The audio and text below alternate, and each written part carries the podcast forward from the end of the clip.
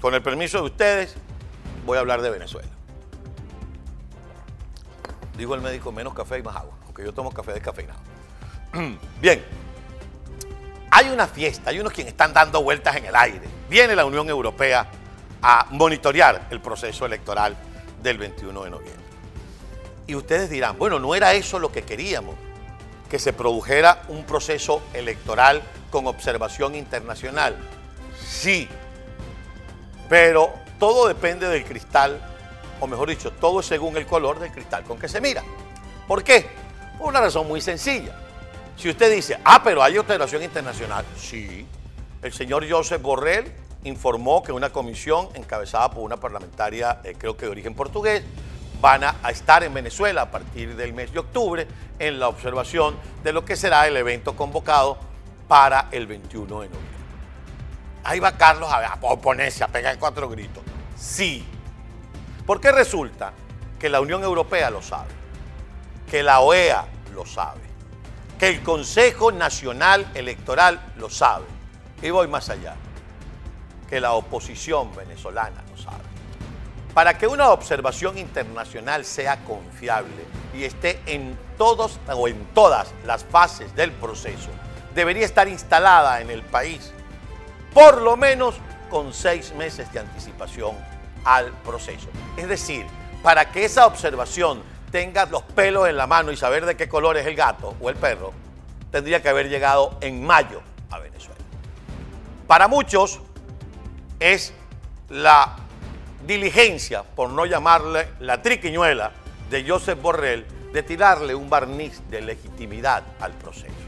Ahí lo tienen ustedes en nuestra cuenta Instagram, Unión Europea aprueba misión electoral de observación para comicios del 21 de noviembre. Joseph Borrell, ahí se me, se me fue el monitor, lo tienen ustedes en pantalla, pues es el encargado de las relaciones exteriores de la Unión Europea. Ya lo vieron ustedes en pantalla. Entonces hay quienes están diciendo, ¿se dan cuenta? Ahora sí podemos participar. Si usted quiere participar, participe. Pero esa comisión de la Unión Europea no va a estar, por ejemplo, en una mesa allá en el Silguero, en el municipio García, en el estado Nueva Esparta, en la isla de Margarita, donde unos bandoleros montados en moto que llaman colectivos no van a dejar que los testigos de la oposición estén ahí cuidándole los votos, no sé, al chino Oliver o a Morel Rodríguez. Y estoy hablando de Margarita, porque no quiero decirles lo que puede pasar en el territorio del Amazonas, en el estado Amazonas o en el territorio del estado del Tamacuro. O lo que puede pasar ahí mismo, en La Guaira. Ah, Carlos, pero dime de qué se trata para oponerme. No, no es oposición por oposición. Es que hay que poner las cosas en claro. Así, va a haber una observación y probablemente no haya puntos rojos en Caracas y en algunas ciudades donde los miembros de la comisión estén. Sí, probablemente Nicolás Maduro en esos días de octubre, cuando llegue la comisión de la, de la Unión Europea, no abuse como abusa y sus aliados en los medios de comunicación o los arrodillados en los medios de comunicación o los asustados en los medios de comunicación y él no abuse de su tiempo en televisión para promover a sus candidatos. Pero eso es garantía y el padrón electoral y los triples cedulados y los muertos que votan, porque bastante que hablaba el muerto que en la quinta paila esté de los muertos que votan.